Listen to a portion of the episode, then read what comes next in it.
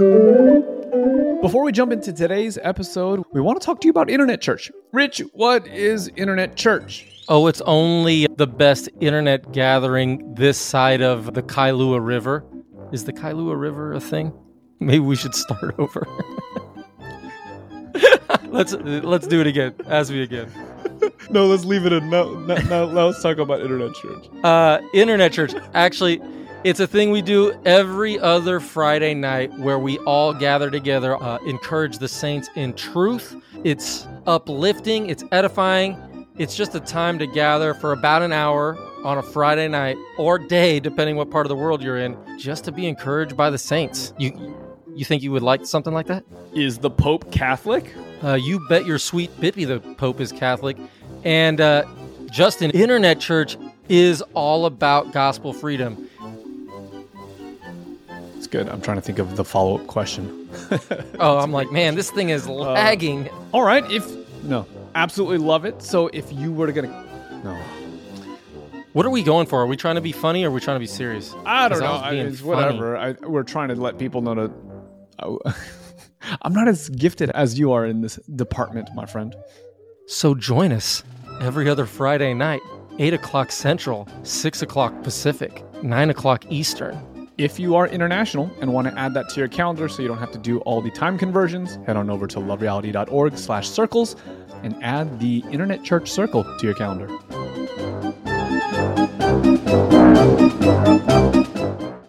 This episode of The Move is sponsored by our friends over at Dwell. Dwell is a Bible app that I've recently fallen in love with. It makes dwelling on scripture so much easier, whether you're commuting to work, you're putting the kids to bed, or you're just running errands and you want to spend more time in God's Word. This is the app for you. Their mission is all inspired from Psalms 119, where it actually talks about the value of hiding God's Word in our hearts. And as people who are committed to the way of Jesus and following after Him, hiding God's Word is one of the main ways that we can actually build ourselves up and encourage one another and just reorient our lives around truth and the proclamation of what Jesus has done for us. So if you'd like to check out the app for yourself, you can go to dwellapp.io slash the move and get 30% off a lifetime subscription to Dwell.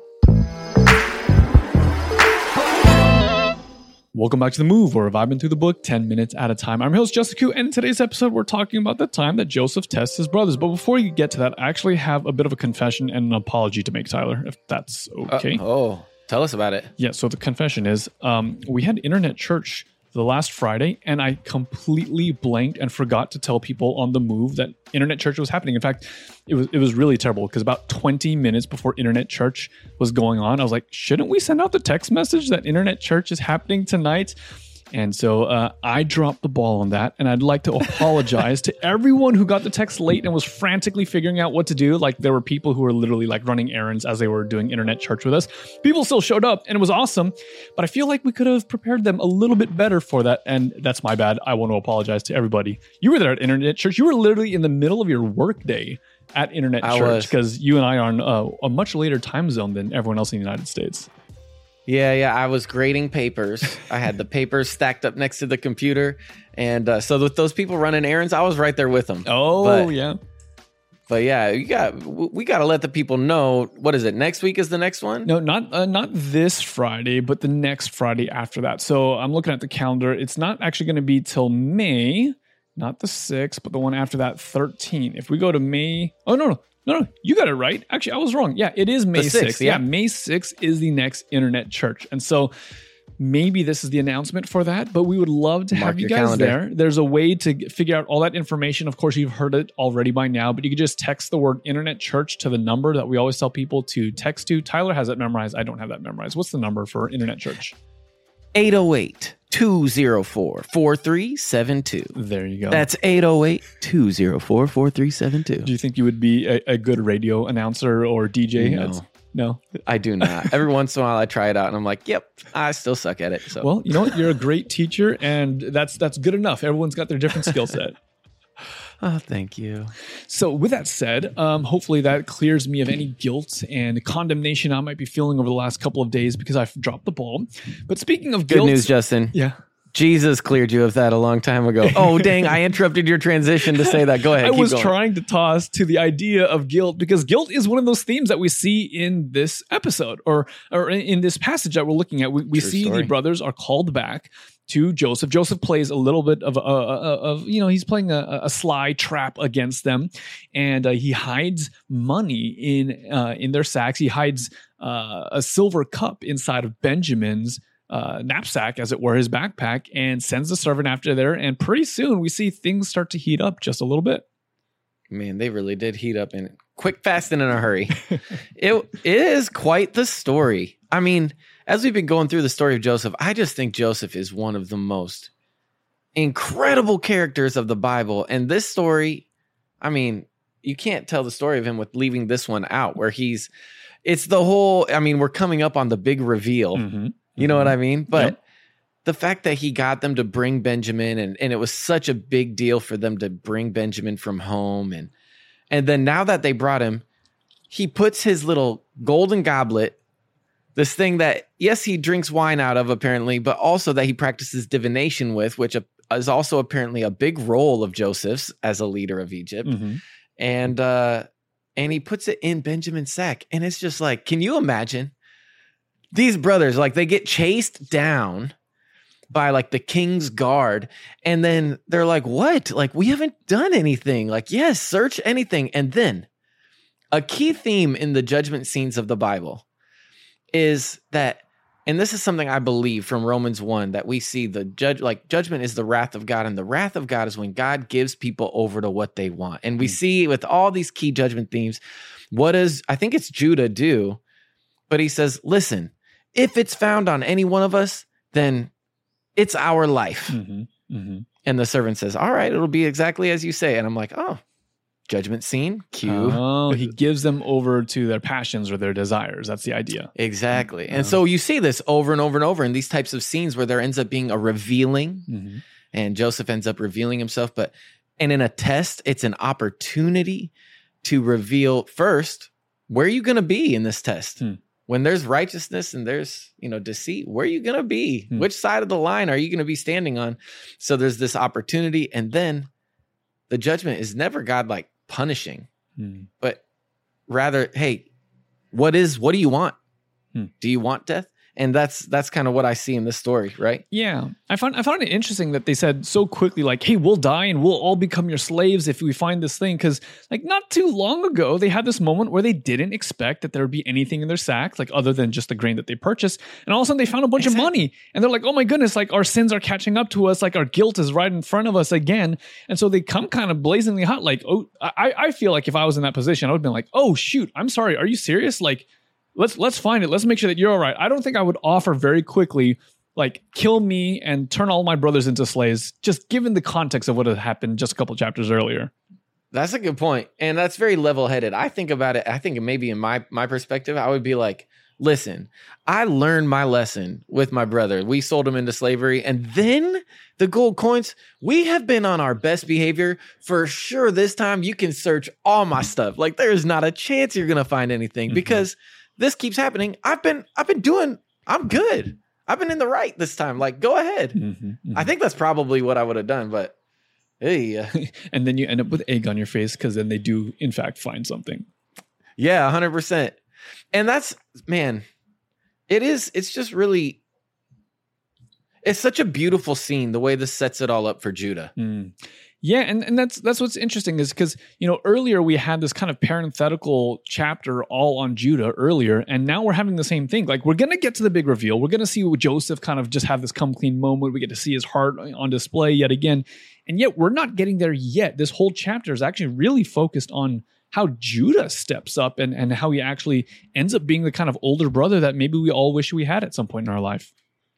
Yeah, I know jo- Joseph definitely wished he would have had this older brother a long time ago. yeah, that would have saved him quite a bit of pain, wouldn't it? yeah.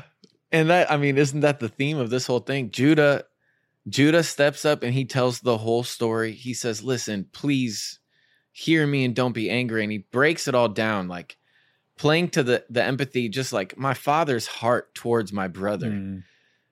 and my heart towards my father i can't see him go through this again uh they say that our guilt is upon us. So obviously they're carrying the consequences. They know that they did wrong by Joseph.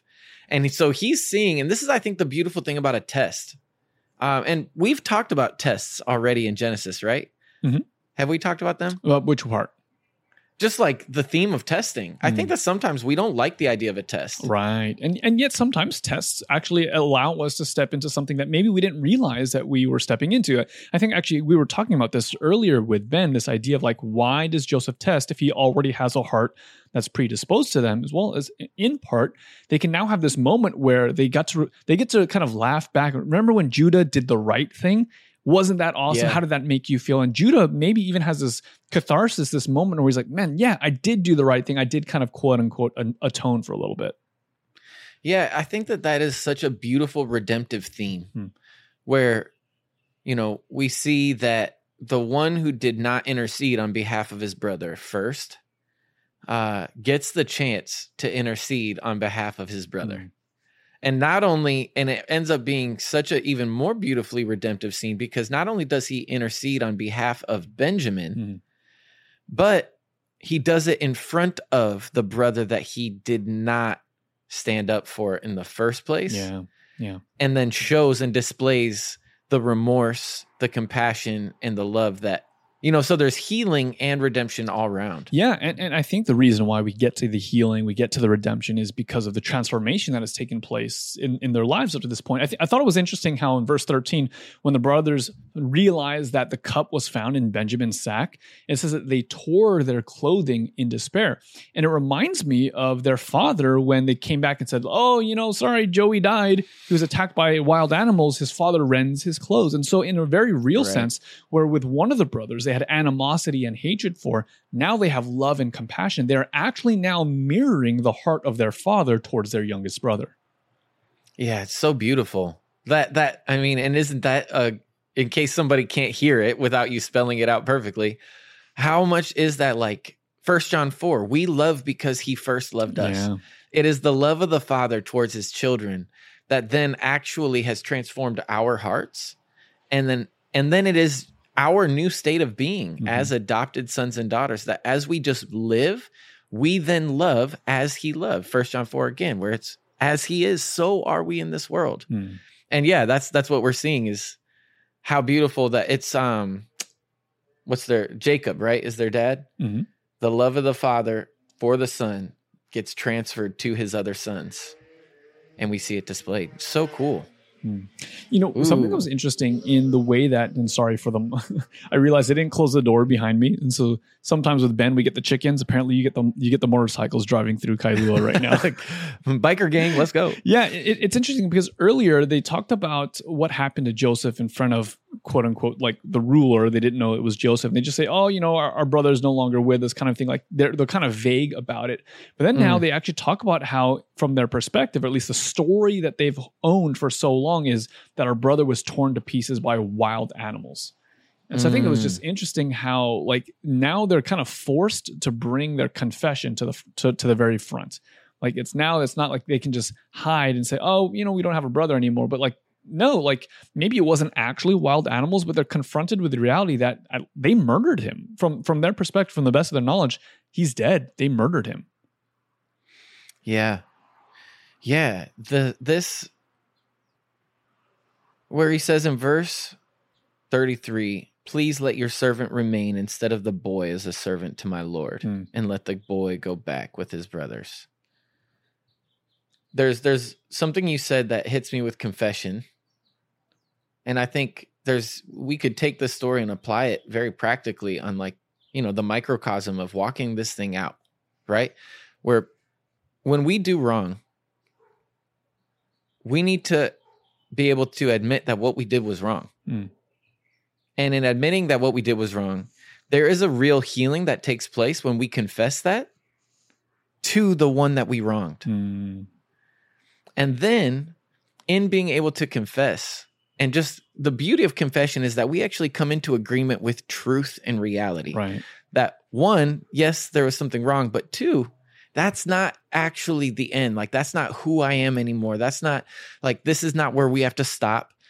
Confession ends with this beautiful thing about like let your servant remain instead of the boy. Hmm. And Jesus says, There is no greater love than this, that one would lay down their life for a friend. Mm. And so as we continue in this this walk, all of a sudden it, it is the greatest love as Jesus described that ends up being displayed in this story. And I just think that that's so freaking beautiful. And if I think I actually I think I could share this story um if I can. Yeah, yeah. This reminds me of something that just happened recently. Oh, do tell. I'm curious. So I'm not sure if if all the listeners know Morgan and I's story. I know we've mentioned it before, but um, if you haven't, check it out on the Death to Life podcast with Richard Young. It's episodes one and two, and you can hear our story. But one of the things that Morgan always felt strongly about is as we started sharing our testimony, we've been living this out. Her sister was not really rocking. Um, Because her sister was, she very. the once a cheater, always a cheater kind of like, or what was the reason? I think she was hurt. that is a big part. okay. Yeah. Okay. She was very upset with me. And then also, she noticed how different I think Morgan was. Hmm. And in seeing how different Morgan was, there was almost a sense of like, I lost my sister. Her, they are so Oh. close, best friends. Sure. So now it's like we don't relate on the same things, you know. So then there's an anger that um, actually she literally said, Tyler has brainwashed you. Hmm. And uh, anyways, Morgan, this was a big weight for her. Um, it, it- it's been really hard for her because she loves her sister so deeply. Hmm. And uh, she had said before it was this weight of like, she could see a lot of the deception, the lies that her sister was living in because she was like, I taught her that. Hmm. Like, I did that. Yeah. I told, I'm the one that spoke about Tyler in the same way that they were brainwashed. I'm the one that talked about the gospel in the same way. And so, all of these things, she just felt this huge weight that she felt responsible. And um, a couple weeks ago, not even two weeks ago, her sister called. And long story short, in this conversation, she's crying. She's going through a lot of stuff. And Morgan tries one more time. She's just like, hey, you don't have to live like this. If you want to start brand new in freedom with Jesus, Hmm. you can. Hmm. And for the first time, the last time this happened, her sister got really mad and says, I don't stop doing that, you know, all that. And um, she was just like, okay. So they prayed Wow. and she just had this encounter with the Holy Spirit and put to death all of the pride, the lies, the control that she was living from.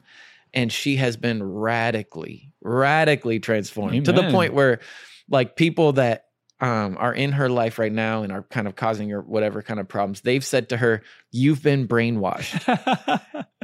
and when she heard that, she was like, It's just wild because that's literally what I said about you. Huh. And now, like, now that I've seen the truth, it's funny about how wrong I was. Hmm. And she's just so at peace. She's growing. All the things that used to maybe make her angry, she's just saying, like, the gospel is beautiful. And the reason I bring this up is because I see in that story of what I just shared about Morgan and her sister, this thing with Reuben, Hmm. where Reuben messed up and he messed up big. Yeah. You mean Judah? and there were deep ramifications. Oh, Judah, Judah, yeah, my bad, my bad. Thank you. No worries. Judah messed up big, and there were deep ramifications. And how beautiful is it that God orchestrated it Hmm. So that Judah would be the one to stand up Yeah. Yeah. and be able to have this redemptive moment? And I told Morgan the same thing. I said, You felt, even though it wasn't on you, you felt responsible for the deception that your sister was in. yeah. How dope is it that God allowed you to be the one responsible, Mm. to be the conduit through which He would bring redemption to your sister? Yeah. It- It's just it's amazing how Judah's like last statement right here in in 32 is like, "Hey, if I don't bring him back, I'll bear the blame forever." Cuz that's the perspective that he he owns. Like that's just how he's been Yeah. living for the last however many decades. He's just I'm guilty. I'm guilty. I'm guilty. I should have, could have, and yet I didn't. And so I'm guilty. I bear the blame. And, and and it's mentioned this time in and in several chapters before as well. Like the reason why all this happening is because God is finally holding us accountable for our sins. And it's just amazing that we get to see a God on display. It's like, yeah, technically, by the letter of the law, you're right. You should bear the blame. You should go to death. You should be a slave forever and ever and ever and ever. And yet, the heart of God is revealed both in Judah, in his self sacrificial, transformational nature, but also in what we're going to see with Joseph, in the way that forgiveness has been so freely extended before they even ask. And I think mm. that is mm. what's so amazing here is that, yes, guilty, true. We are all guilty. We've all fallen short. We're all deserving of death. And yet, there's a God here who says, No, don't worry. I'm not going to allow that to be the definer of who you are. Yes, you've made some mistakes. Your past is dirty, and yet you're redeemed. You're welcome to the family. I'm not ashamed. And that's the crazy part, right? Joseph, not ashamed to call them brothers. And mm. that's what mm. Jesus is to us. He's not ashamed to call us brothers. He's not ashamed to give his life for us. He's not afraid to be to be put to death on our behalf because he loves Amen. us. Amen. Amen. Man, I'll tell you what. If anybody's listening to this podcast, you better stick around for the next upcoming episodes because these are some of my absolute favorite scenes in the Bible. But man, thank you for that, Justin. This is a good word in this chapter. Amen. Amen. Amen. Hey, we'll see you guys at Internet Church. Don't forget,